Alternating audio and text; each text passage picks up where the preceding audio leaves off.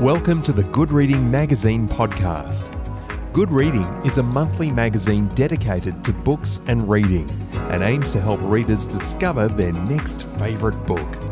You can find out more about the books discussed on today's podcast at goodreadingmagazine.com.au. Hello, and welcome to the Good Reading Podcast. Chloe Hooper is the author of two works of nonfiction The Arsonist, A Mind on Fire, and The Tall Man, Death and Life on Palm Island, which won the Victorian, New South Wales, West Australian, and Queensland Premier's Literary Awards. She is also the author of two novels, A Child's Book of True Crime, and The Engagement. Today I'm talking to Chloe Hooper about her new book, Bedtime Story. Chloe Hooper, welcome to the Good Reading Podcast. Thank you so much for having me. I've always thought of bedtime stories as a way to induce peaceful sleep and pleasant dreams, a, a, gentle departure from the day into the night. But you were on a quest to find something else. What were you looking for in bedtime stories? I found myself in 2018 with a, a six year old and a three year old, and um, a partner who had just been diagnosed with a rare and aggressive leukemia. And I was looking to the bookshelves for, for help to explain something to the kids, which I guess is um, profound and all around us, but that is a way to talk about life and death. What did you imagine you would find, and what did you find? Well, I imagined because um, my partner Don Watson and I we're, we're both writers, and we had a you know real weakness for getting our kids beautiful books. So they had a terrific library, and there was a book on everything from Atlantis with 3D glasses and books on construction, and you know when you go on an aeroplane, and there were flaps and levers, and you know every magical thing. And so I actually thought, oh, I'll, I'll you know, I'll find the perfect book which will see us through this experience and make a kind of roadmap of how we we manage. And and you know in the end it might start off with with somber images but but it'll sort of end with a, a note of grace and we'll we'll cherish it and it'll help us through. And i actually found that most picture books for kids really steer away from talking about what some consider this darker topic. And I guess there are plenty of books giving you advice on how to deal with the subject of death with children. Were they part of what you considered, or are they part of what you discarded? I did read those books, but I also sort of, I guess, went foraging for older stories because I, I, thought now we have these kind of quite sanitized works and that obviously you know wasn't always the case. And the, the kind of peaceful story you imagine a, a bedtime story to be you know obviously um, the brothers grimm is an example of, of stories which actually are full of gore and horror. And traditionally, children's stories were actually, you know, one of the, the main drivers of them was fear, because they're actually ways of um, teaching children how to behave. So be fearful of strangers and straying off the path and keeping out of the forest at night time. Yeah, stay out of the forest. Um, you know, don't go and pick the wildflowers that the wolf suggested you know, I, I sort of wanted to find what other sort of wisdom there there was, but I, I had a strong sense from the beginning that that storytelling was a way to get through the experience. There's a little quote you've got in the book there fairy tale deaths in the modern editions are so benign they don't bother you at all. Ought fairy tale deaths bother us? Fairy stories are always a kind of alternate universe. Fairy tales take place in a world that's kind of adjacent to ours, with completely different rules. And I mean, there are some absolutely macabre murders that take place. A step, a stepmother killing her stepson and, and turning him into a sausage, and you know that she then feeds to her, her husband in the juniper tree. I, I think it's it's funny actually because uh, we always found that, that the kids preferred it when the stories were a little bit gorier. They didn't want the the three little pigs to all survive. They wanted the wolf to they wanted the bacon, you know, not not just this kind of like smooth thing where everyone's happy in the end. Well, bacon does have an intoxicating smell. you yeah. take time to delve in the lives of authors of classic fairy tales, the Brothers Grimm, as you've mentioned, but Hans Christian Andersen, Frances Hodgson Burnett, Mary Lennox, uh, there's a whole list of them, Kenneth Grahame, all of whom experienced difficult childhoods and lives that we might these days label traumatic. What did that research reveal to you? Also, Tolkien, C.S. Lewis, Roald Dahl, Philip Pullman. That was um, really astonishing when I sort of started to look beyond these writers' books. So many of the authors of uh, our, you know our favorite books that often star orphans. Um, these books were also written by people who had suffered childhood bereavement and so I realized um, an important lesson, which was that grief is a, a, a um, ingredient in enchantment. And so, in a way, the books that I had been looking for were actually all around us because those sort of painful experiences had, in some ways, um, are still there in the pages of those classic books.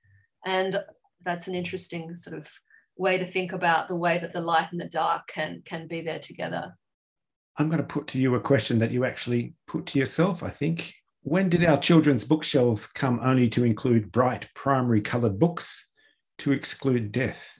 One argument is that it, it took place around um, the beginning of the 19th century, perhaps even after the Great War, where so many young men had, had died on the battlefields that for for British children's books, which certainly, you know, we in Australia, that sort of largely came from from that country. And when scholars of children's literature talk about the golden age of literature those are the, the books that they're generally looking at.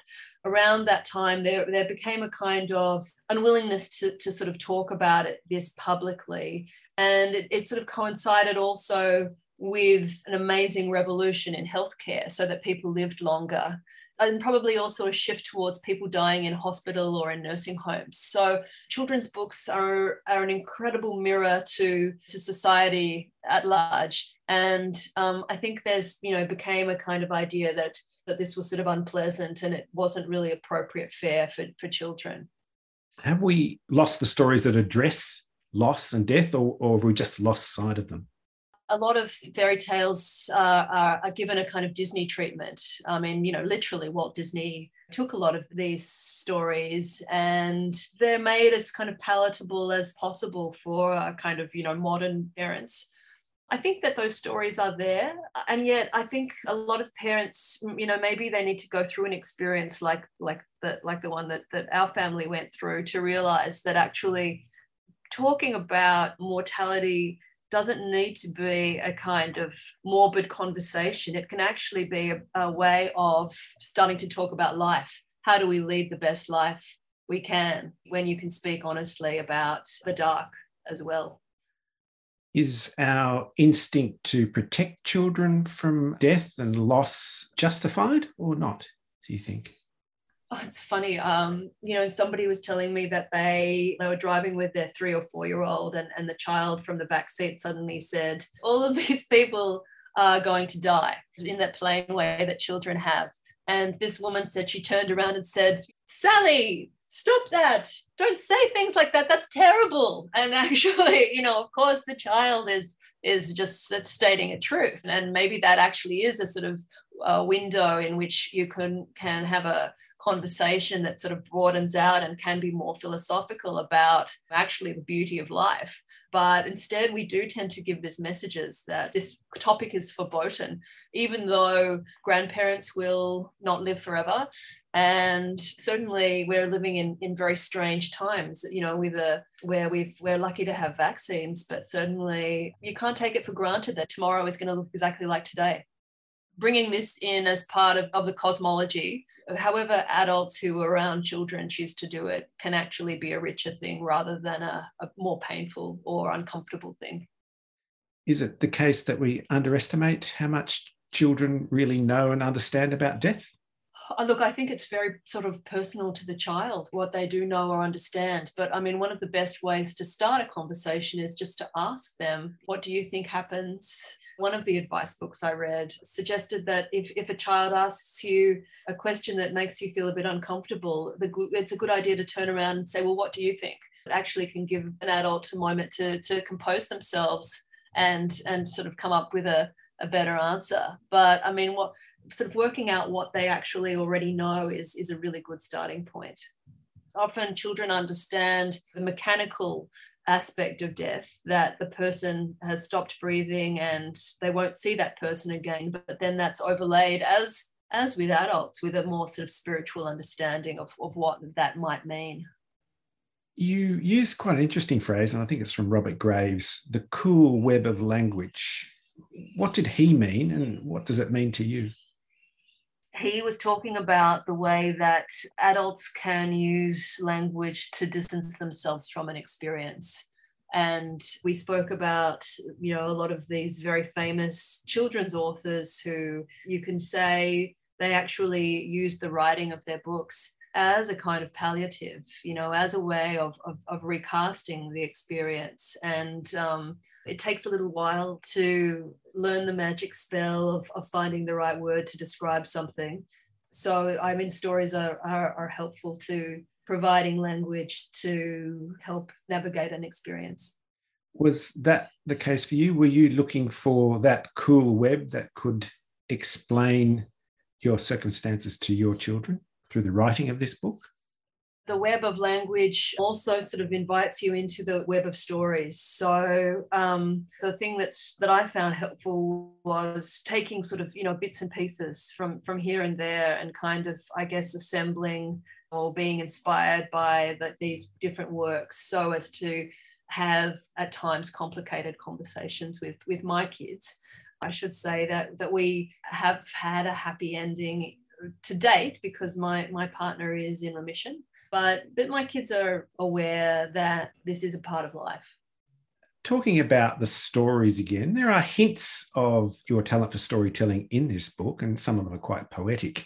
Does this suggest for you as part of your search that you've realized that you might uh, be one of the people who starts to create these kinds of books for children ah look i mean I, I, have such admiration for those who who make books for children. And i mean there's such a an art in doing it. I i don't flatter myself that i would be able to do it as well as they can. I'm thrilled that anna walker who a lot of your listeners you know will, will know through her books florette and mr huff um, and some of her collaborations with janey godwin has illustrated this book. And obviously they're not the usual kinds of things that people would know of Anna's work. But uh, you know, in, I guess in a way, the, the, book itself is the book I wanted to find, or or a book that that helped me through it. I mean, writing this helped me understand what we were going through, and I I hope it can do that for some other people.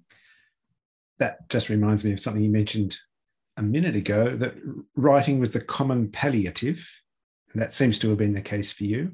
And it also makes me ask was there an emotional cost or perhaps an emotional credit earned to writing this book? Look, I actually think it was a credit um, that, um, you know, I loved immersing myself in some of these old stories. And I guess, kind of, I hope finding the treasure to, to sort of use a fairy story analogy. And um, so, if, you know, I love some of the things that, that are sort of stuffed into it. Although bedtime stories, in a sense, partly a manual for helping adults help children understand death and loss, you still refrain from telling your reader what to think. But what would you like your readers to take from bedtime story? When Don was first diagnosed, you know, both of us had this idea of not talking to the children about what had happened. And, you know, we were trying to protect them. And I now think that the atmosphere in our house changed in ways which the children probably couldn't articulate. You know, again, this idea of the cool web. And it was very tense in our house and, and strange and, and stressful. And uh, the moment you know I realized no, it's actually there's something sort of disrespectful about not sharing with them what's going on. Not too much information, but some once we sort of realized that my kind of phobia about talking about this wasn't helping them and that you can't keep everything in a in a sort of bright saccharine palette and life isn't like that anyway i then could find ways to i hope talk to them about the beauty in in life despite what we were going through. And i i hope other people can if they find themselves in this situation. And you know mortality is a fact of life so a lot of people will that that, that this is helpful for them. I think readers will be pleased to know that the story does have a happy ending. And chloe hooper thank you for joining me on the good reading podcast. Thanks so much for having me i've been talking to chloe hooper about her latest book bedtime story it's published by Simon & Schuster, and you can find it at goodreadingmagazine.com.au. My name's Greg Dobbs, and thanks for listening. Subscribe to Good Reading print and online magazine at goodreadingmagazine.com.au.